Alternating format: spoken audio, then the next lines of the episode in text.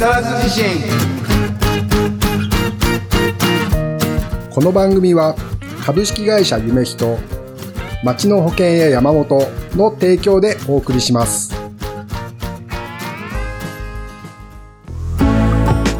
こんばんは、筒井はじめです。こんばんは岡本誠です。いやー岡本くん、はい。夏バテしてませんか？夏バテしそうですよ。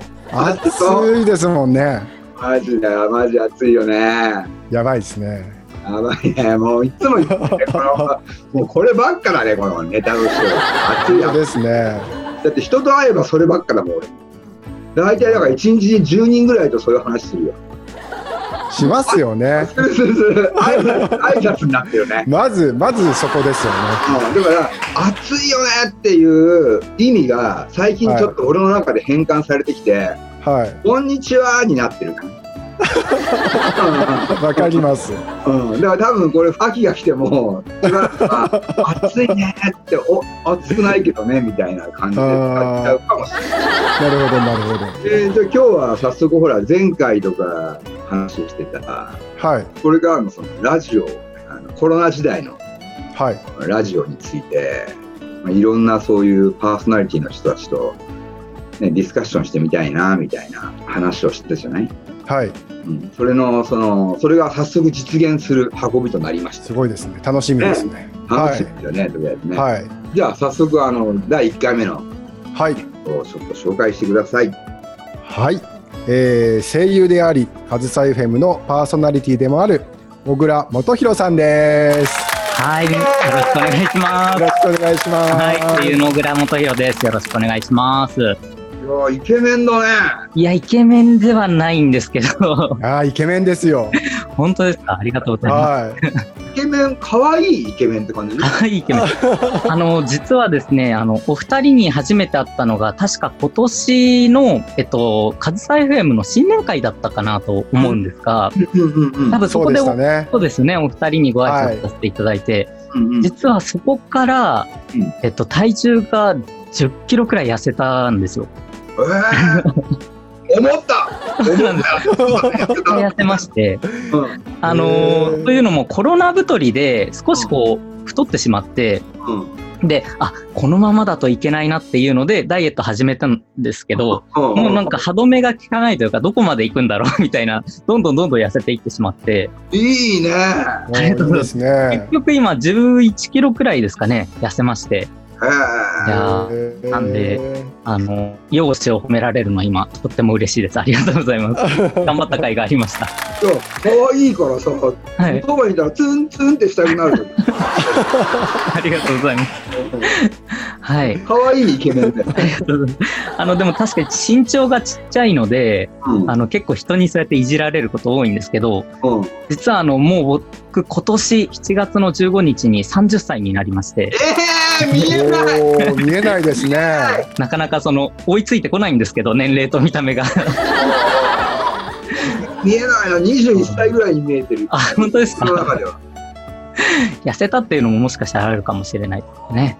はい。ちなみに、その、どんなダイエットをしてるんですか？そうですね。やっぱりコロナの時代で、あんまり外でこう、有酸素運動というか、ランニングとかっていうのができなかったので、うん。せめて、まあ、ウォーキングというか、歩く距離を少し増やしてみたり、えっと、2、3駅で最寄り駅に着く場合は、その2、3駅前で降りてお歩くとか、歩く距離をとにかく増やしてみたり、うんまあ、あとは食事の方ですね。結構あの、お糖質を少し抑えめにしたりとか、うん。うん、そういうことやってたら、ね、2、3ヶ月で、えー、11キロくらい、はい、痩せましたね。才能があるんだね、ダイエット。ありますかねあでも、悪い癖で、その、痩せて太ってっていうの結構繰り返しちゃう人で、うんうんうんうん。去年の5月くらいも、あの、今と同じくらいの体重だったんですけど、1年くらいかけて10キロくらい太っちゃったんで、おーはい。ちょっと、今後の目標はキープかなと思いながら、うんうんうん。はい、生活を送ってます。こう、太るときって、はい単純に食べる量が増えるって感じ？そうですね。食べる量が増える。うん、なんかあの、世の中って美味しいものがすごい溢れてるじゃないですか。溢れてますよね。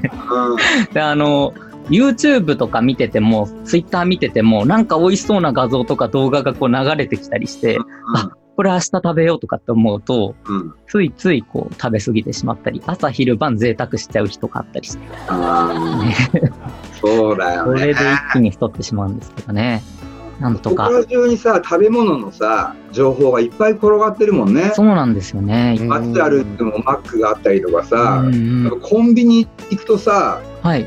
俺昔はさ、コンビニ行ったら雑誌買うところだったんだけど、はい。今コンビニっていうともう食い物みたいな感じ。あ、いやでもコンビニも今すごい品揃えが豊富ですもんね。ああはい。デザートとかもめちゃくちゃ種類多くて、そうなんだよ、コンビニスイねーツとか。はい。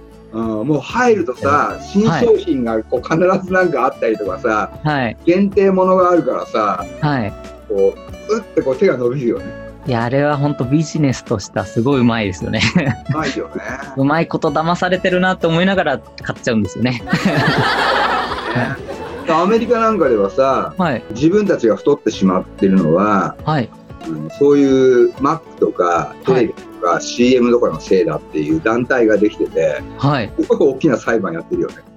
いや、さすが、訴訟大国ですね。日本じゃなかなか言えないですよね。ないよね。言えないですよね。なんかね、それのドキュメンタリーを見て、はい。彼らの言い分を聞いていたらば、はい納得できるんだよね。確かに例えばそのテレビとかテレビ番組とか街とかにそういうものをはい。そういう広告規制とか見せる量を減らせばはい。要するに医療費が安くなるとかはい。全てそういう情報で人間は認識してこう感情が出てくる生き物だからはい。情報を投げてくるっていうのは犯罪であるみたいな感じでわ世界中でやっぱり今肥満って問題になってるんだよね。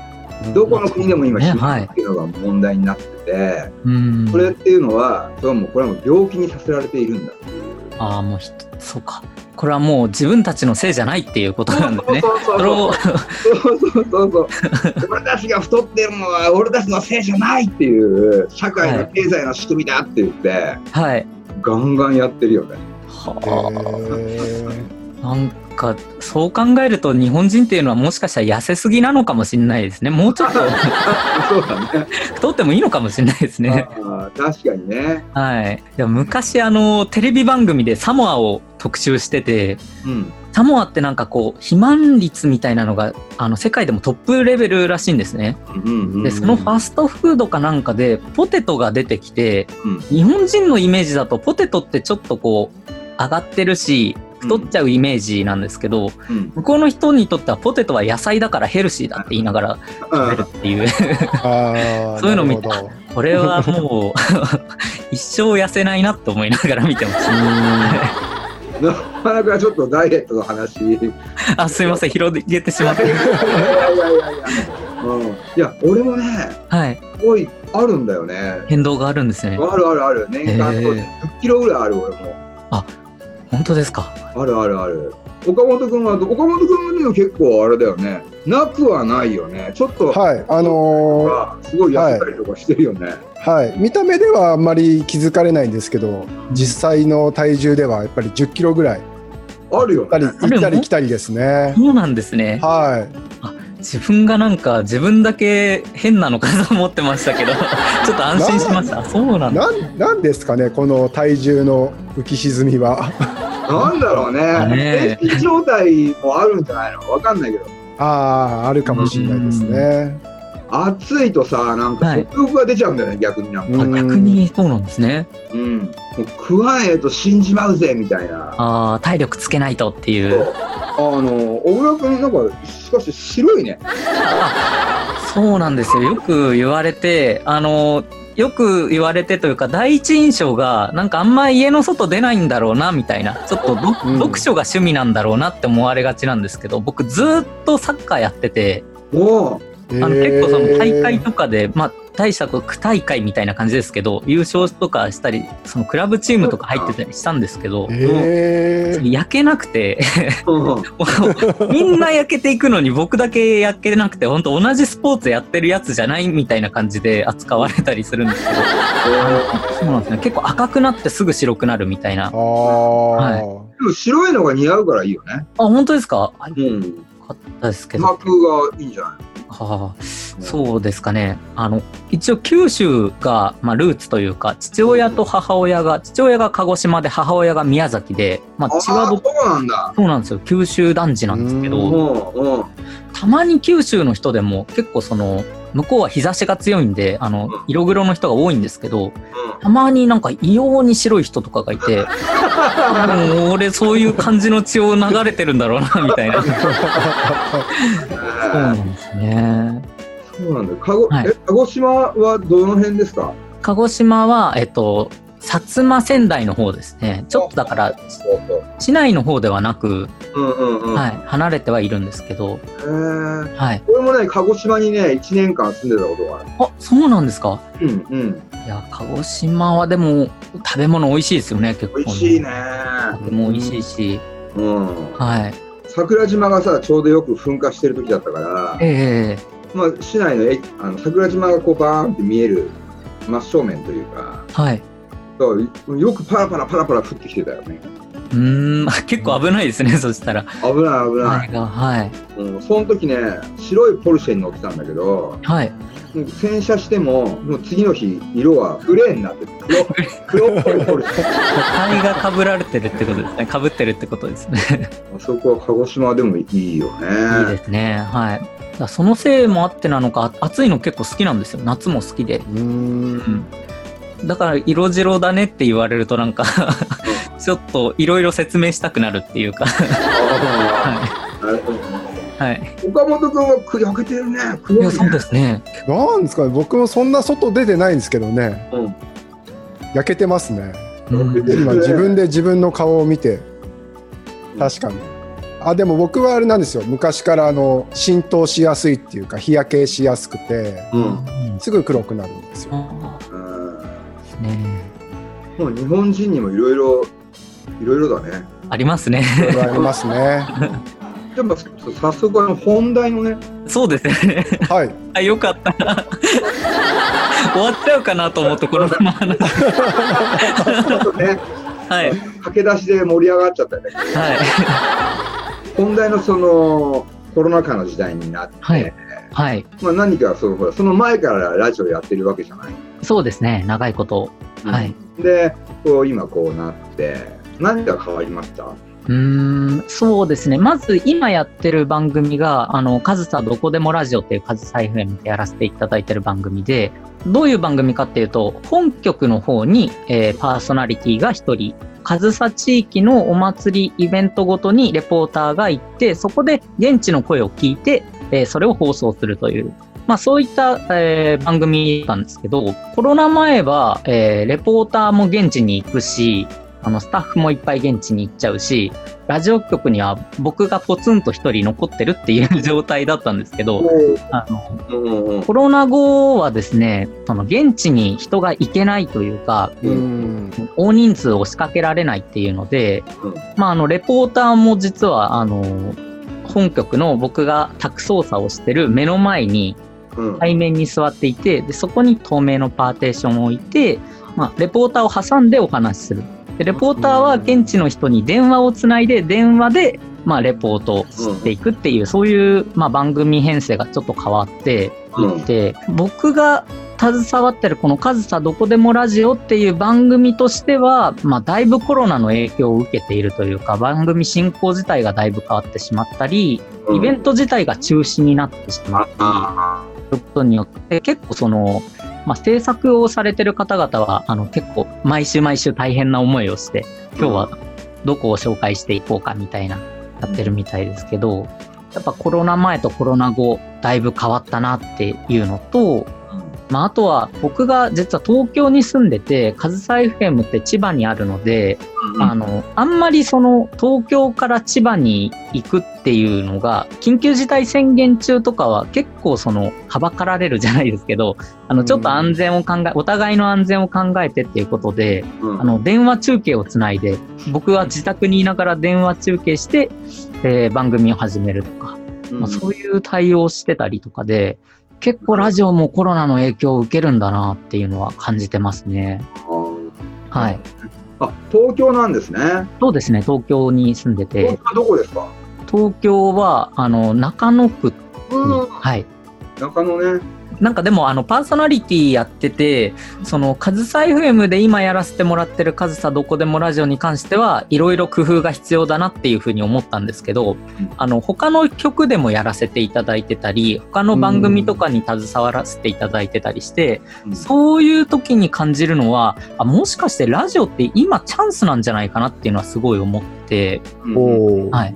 逆に、あの、というのもやっぱりコロナで、あの、まあ、ライブだったり、えっと、舞台だったりっていうのを直接見ないで、その配信に変わっていったり、切り替わっていったり、なんか人々があんまり現地に行くっていうよりは、あの、ネットを介して、うん。えーまあ、視聴したり聞いたりっていう、うん。まあそういうことが増えてきている中で、まあラジオって結構その昔からそういうことをやっているコンテンツなので、うん。まあ、そこの面で見ると他のコンテンツより一歩リードしてるし、ノウハウもあるし、うんなんかあの、そういうユーザーがまあこれから新しいユーザーがどんどん入ってきてもおかしくないなとは思ってて、うんなんか新しくそういうユーザーを取りこぼさないラジオ番組みたいなのが出てきたらもしかしたらラジオ、テレビとかネットの動画とかにこうちょっと押されがちだったイメージがラジオってあるけど、またこう再熱していくんじゃないかなっていう、うん。うん。そんな気持ちは今パーソナリティやりながらうん感じてますね。なるほどなるほど。はいそ。れね、俺もそういうの感じてるよ。あ、本当ですか？はい。あのでどういうじゃあどうあるべきなのかってう。いうんことを考えてて、はい。やっぱりね今度そのほら敵というかさはい。対局にあるものがそのね今おっしゃったようにその、はい YouTube だったりとかテレビだったりとかっていううんところじゃない、はい。そそれと同じぐらい面白くないといけないというか聞いててさそうですね。ねはい。聞き流すものじゃなくてはい。真剣に聞くものっていう。ああ、そうか。うん、だから多分すごいこう、面白くないといけないと思うんだよね。いやー、そうですね。確かに難しい。そもそも、あの、ラジオって、ラジオの魅力ってうん、多分なんですけど、聞き流せるのがいいことというか、強みだったりするんです。うん。だから受験勉強しながら夜中にお笑い芸人のラジオを聞くとか、うん。なんか作業をしながら流して自分の気になるワードの時だけこう耳を傾けられるっていうのが、まあ、ラジオの一つの強みっていうふうに僕は思ってて。うん。でそこを考えるとこうグワッとなるコンテンツ作んないといけないけどそうするとラジオの強みもちょっと薄まってしまうのかなっていうのもうん、して難しいところですねその塩梅が。ら。しいね。はい。うん、さアニメーションでさ、はい。波を聞いてくれっていうの知ってる、波を聞いてくれですか、うん、波を聞いてくれっていうアニメがあって、はい。今ファーストシーズン終わって今度セカンドシーズン行くんだけど、はい。あの、ラジオのパーソナリティが主人公のアニメーションなのよ。はいはいはい。うん、まあ要するにあるレストランではい。働いてるウェイトレスさんがのねお店にねええ。うん。ラジオ局の人たちが行ってはい。その人の声とか喋り方を聞いてさ、はい。お前絶対すごいやつになるかもって言ってスカウトされてはい。ウェイトレスが深夜番組を持ってでそのはい。深夜番組からどんどんファンがついていってはいガーってどこまでむしろもう日本中を巻き込むところまで行くんじゃないかっていうそういうラジオパーソナリティとしてのサクセスはい。を描いているドラマなんだけど、アニメーションなんだけど、あの前のクールにやってた2000えっと今年にやってたやつですよね。4月から6月にかけての、うん。うん。はいはいはい。うん。あれめっちゃ面白いよね。あうん。ちょあと見落としてましたね すいません。へえあれであれで彼女がさやる番組っていうのが、はい。実際本当にラジオのパーソナリティができるのかって言ったらばはい。すごいむずハードル高いことをやるんだけど、はい。要はほその放送がさはい。言ってることがリアルなのか芝居なのかはい。何なんだかよくわかんないんだよね。要するにだから、ううんわ熊が現れたとか言ってはい。でこう熊がうわーって来たりとかするっていう要するにだからもう聞いてる人たちがドラマ物語の中に巻き込まれていってしまうっていう。うーん。うん、でそれと現実要するに「いやー今日も今日も暑かったですね」っていう現実のそういうラジオ的ななんかお約束の部分もありつつはい。ドラマもドラマとミックスドラマミックスしていくからあこれもしはい。たらば、あこれは面白いだろうなって思うよね。うーんあうんそれが今の実際のラジオでもできたらっていうことそうですそうね。そうそうそうそうそう。うんいや確かにそれを話聞いてるだけでも面白そうだなって思ってもあー確かにうん、これを、まあ、やろうとは今してないんだけども、はい、その物語を見ていて、うん、非常に納得したね。説得力があったんですね。あ、これだったらどんどん人気出てっちゃうよな、みたいな。へだから、あれだもんね、今度、岡本君と一回そういう実験してみようっていう、今、作戦も立ててるよね。今度だって、はいー実験ですか？そう、あの、J.Y. パークになりきるらしいから。勉強中です。うんそれはあの 似てるって言われたの声じゃないんですよねでも。そうなんですよ。顔なんですけど。顔なんだよね。顔だそれけどをそれをラジオでやるって結構 ハードル高いですよね。俺なんかはね、はい、コロナのこういう風になってから、うん、結構発言をすごく気をつけてて、はい。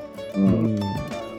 結構そのコロナ前とかっていうのはもう言いたいことガーガー言って超ふざけまくってるというか、うん、でもなんかふざけちゃいけないこととかさ結構はい。あ,、あるじゃないなんか。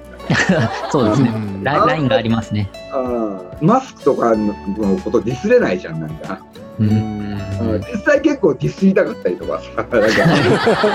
マスクディスれねえなとかさコロナああだこうだとかも言いにくいというかさ。はい。なんか小倉君はそういうのありますか？なんか気をつけて。るあそうですねやっぱりその僕もあの声優としてあの歌も歌わせていただいてたりしてうんライブハウスで、えー歌うことが結構あったりしたんですね。でそれが今、なかなかあできない。で、あの、東京都の方からガイドラインとかいろいろ出てて、今、あの、ライブハウスさんも非常に、まあ、大変な状況になってたり、人数制限だったり、人との距離だったりっていうのを気をつけないとはいけないんですけど、まあ、純粋に歌がう好きで、ライブしたいっていうふうに、あの、思ってるアーティストとしてはうん、本当はディスっちゃいけないけど、ややらせてくれよって自由にやらせてくれよって本当は言いたい気持ちありますね。はい。すごい言いよね。はい。だから多分今この世の中でライブやりますみたいな。でもうお客さんいっぱい入れますみたいな。もうみんなで盛り上がりますとかってやったらものすごい多分バッシング来ると思うんですけど、うんまあだからそういうガイドラインいろいろ気をつけながら、うんはい。っていう気持ちはわかりますね、なんとなく。ね本当だよね。はいなんかこんなね時代が来るとはっていう。そうですね。だよね。小倉君はもともと何？いつぐらいからさ、はい声優になろうと？あやりたいって。うんそうですね。えっと、なりたいと初めて思ったのは高校生の時だったんですけど、あの、実は実家がお店屋さんやってて、おうおうはいで、僕、兄弟4人いて、あの、仲いいんですよ、4人とも。うんうんで、あの、兄弟仲良くて、相談したらきっと応援してくれると思って、うんうん。で、みんなアニメ好きだし、漫画好きだしで、うん。やりなよとかって言ってくれるかなと思ったら、全員からやめとけって言われて、何番目ですか？あ 僕は、えっと、3番目なんですけど、あ一応長男です。あ、はい。女子女子男。そうです。もう一人は？えっと、弟です。弟。ですああ、なるほどなるほど。はい。だから一応お兄ちゃん気質もあるんですけど、うんあ姉がいそうとはよく言われますね。はい。それで反対されて、大学に入って、お店の役に立つかなと思って経営学部入って、うんうんで、大学4年まで、えー普通に過ごしてたんですけど、うん。2、3年の時とかですかね、なんか結構いいその大学の講義とかがあって、中小企業の社長さんを大学に招いていろいろ教えてもらうというか、実際に現場の声を聞かせてもらうとかっていうのを言ってて、あの、すごい面白いし、経営ってこんなに奥が深いんだなって思ったんですけど、なんか自分の職業にどうだろうしたいかなとかって思っちゃってどうしても。で、そう思った時に高校の時になりたかった声優がまたパッと頭出てきて、あ、もうこれ大学卒業したら、まあ大学までちょっと親のお金で大学出させてもらってるので、あの、そこからちょっとバイトして自分でお金貯めて、スクール通ってみようと思って、うんで、大学出てから2年間アルバイトずっと、まあ朝昼晩3つくらい掛け持ちしてましたからね。えバリバリやってて。で、2年間でお金貯まって、入ったスクールが声優アーティストっていうコースだったんですね。で声優もやれるし、半分はアーティストとして歌も習えますよっていうので、うんうん、で、今あの自分は声優とアーティストっていう職業を名乗らせていただいてるって感じですね。はいなるほど、なるほど。はい。人に歴史ありだね。そうですね。結構だから、あの、このお話いただいて、自分のこといろいろ、そういえば忘れてるなとか 思って、思い返してみたんですけど、そんな、そういえばそういう理由で、そうだったな、みたいな、ちょっと原点回帰じゃないですけど、初心をこのおかげで思い出しました。そうだったな。ちなみにそのさ、声優になろうと思ったはいきっかけのなんかアニメというか、影響を受けた声優さんとかっていうのは？そうですね。影響を受けた声優さんは、もう本当にミーハーもミーハーなんですけど、あの、山寺宏一さんで、ディズニー系がやっぱ子供の時からアニメ見てたし、うんうんあとあの、林原めぐみさんっていううん女性の方で、うんそれは姉の影響で見てたアニメの主役の人で、うんうんなんか本当に表情豊かな声だけですごいなと思ったりして、それは何のアニメ？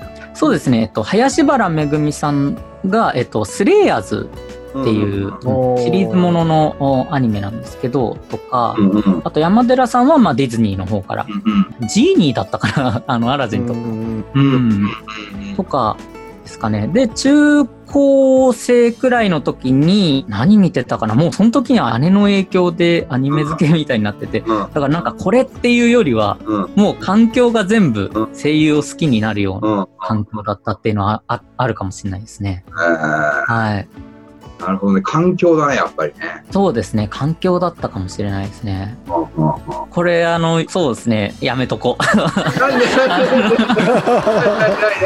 のこれでも流れちゃうんですもんね。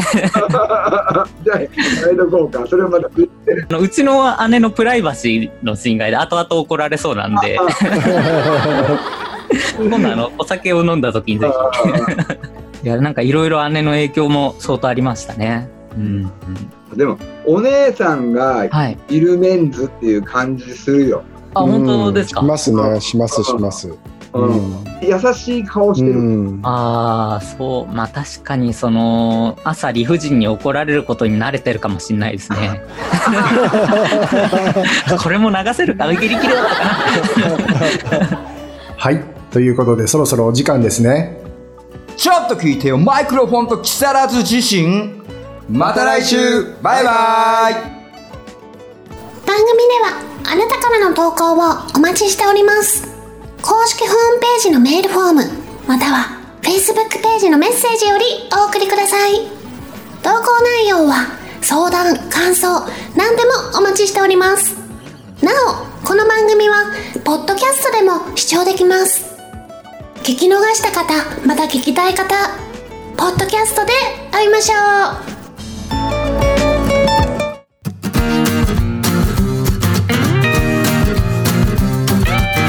それいけ木更津地震。